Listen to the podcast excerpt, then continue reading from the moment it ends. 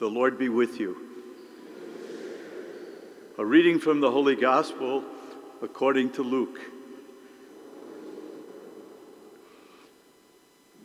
Tax collectors and sinners were all drawing near to listen to Jesus. But the Pharisees and scribes began to complain, saying, This man welcomes sinners and eats with them. So to them he addressed this parable. What man among you, having a hundred sheep and losing one of them, would not leave the 99 in the desert and go after the lost one until he finds it? And when he finds it, he sets it on his shoulders with great joy. And upon his arrival home, he calls together his friends and neighbors and says to them, Rejoice with me, because I have found my lost sheep. I tell you, in just this same way, there will be more joy in heaven over one sinner who repents than over 99 righteous people who have no need of repentance. Or what woman, having 10 coins and losing one, would not light a lamp and sweep the house, searching carefully until she finds it? And when she finds it, she calls together her friends and neighbors and says to them, Rejoice with me, because I have found the coin that I lost. In just the same way, I tell you, there will be rejoicing among the angels of God over one sinner who repents. Then he said, A man had two sons. And a younger son said to his father, Father, give me the share of your estate that should come to me. So the father divided the property between them. After a few days, the younger son collected all his belongings and set off to a distant country, where he squandered his inheritance on a life of dissipation. When he had freely spent everything, a severe famine struck that country, and he found himself in dire need. So he hired himself out to one of the local citizens who sent him to his farm to tend the swine. And he longed to eat the fill of the pods on which the swine fed, but nobody gave him any. Coming to his senses, he thought, How many of my father's hired workers have more than enough food to eat? And here I am dying from hunger. I shall get up and go to my father, and I shall say to him, Father, I have sinned against heaven and against you. I no longer deserve to be called your son. Treat me as you would treat one of your hired workers. So he got up and went back to his father. Now, while he was still a long way off, his father caught sight of him and was filled with compassion. He ran to his son, embraced him, and kissed him. His son said to him, Father, I have sinned against heaven and against you. I no longer deserve to be called your son. But his father ordered his servants Quickly, bring the finest robe and put it on him. Put a ring on his finger and sandals on his feet. Take the fattened calf and slaughter it. Then let us celebrate with a great feast. Because this son of mine was dead and has come to life again. He was lost and has been found. Then the celebration began. Now, the older son had been out in the field, and on his way back, as he neared the house, he heard the sound of music and dancing. He called one of the servants and asked him what this might mean. The servant said to him, Your brother has returned, and your father has slaughtered the fattened calf because he has him back safe and sound. He became angry. And when he refused to enter the house, his father came out and pleaded with him. He said to his father in reply, Look, all these years I served you, and not once did I disobey your orders, yet you never gave me even a young goat to feast on with my friends. But when your son returns, who swallowed up your property with prostitutes.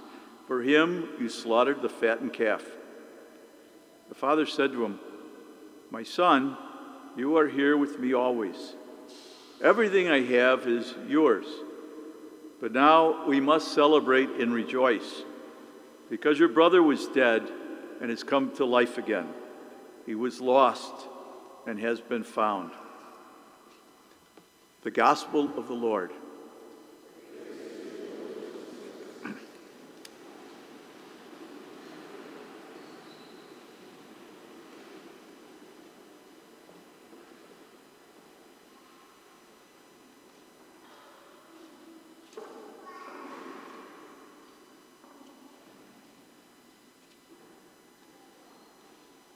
Let me share with you a recurring dream that I have, really a nightmare.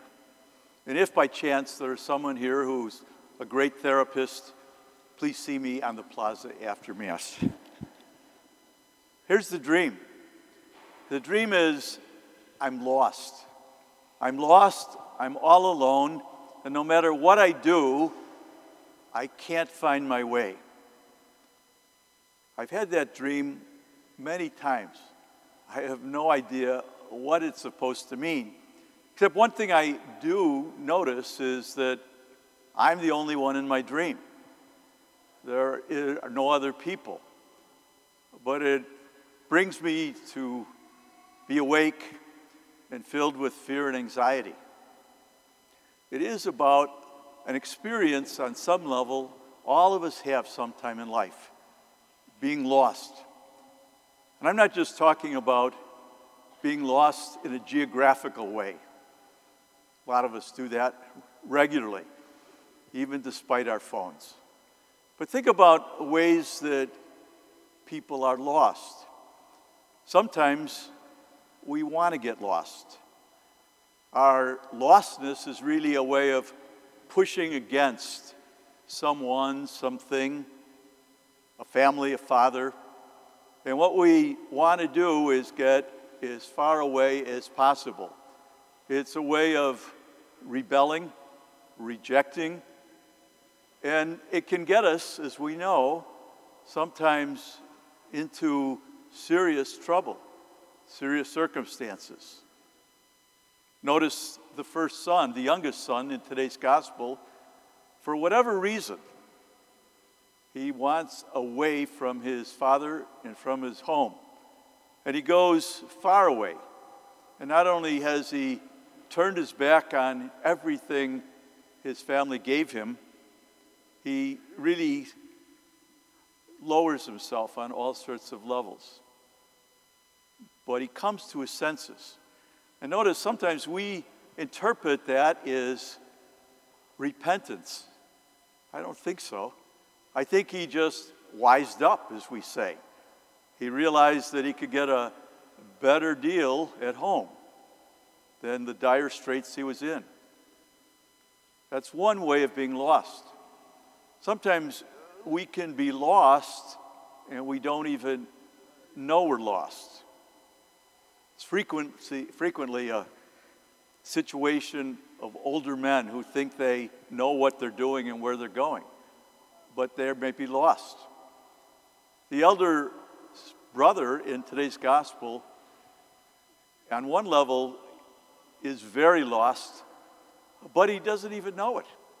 He doesn't even know how to listen to himself and listen to the resentment, the anger, the bitterness that fills his life. Most of us, at different times in our life, get lost. Everybody does. Young adults, married people, priests, all sorts of people can get lost. And notice what happens in the gospel. Jesus is trying to share with us who God is. We are the ones who get lost. And so, in the first reading from the book of Exodus, after God saved the Israelites from slavery in Egypt, led them across the Red Sea towards the promised land, what do they do? They forget. They forget who they are as God's people and who saved them. And so they become lost. St. Paul talks about in the second reading Of this he knows for sure that Christ came to save sinners. For Paul, who saw himself as someone who was really estranged from the mystery of God, that's the gospel. That's the good news. And Jesus shares with us three stories. Three stories that, if you step back and examine them, each in their own way is a little crazy. So, is it smart for a shepherd to leave the 99 and go off in search of the one? I'm not sure it is. They're not sure that the others will be there when he returns, or maybe they've been ravaged by a wolf or something. And then he does what? He throws a party. And we're told that that's how God reacts when we turn our hearts towards Him. Or a woman, and probably in the time of Christ, not a rich one, women had no property except what their husbands gave them. She loses one coin. I think most of us would say, forget about it, give it up. But she goes on this search, and when she finds it, she throws a party for all of her neighbors and probably breaks the bank in the process. But that's not the point. God responds like that when we turn our hearts to Him. And so Jesus then tells us this marvelous story of the two sons.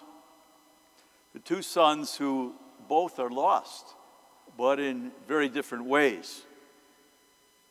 One at least realizes he's in a bad place and tries to find can he go back?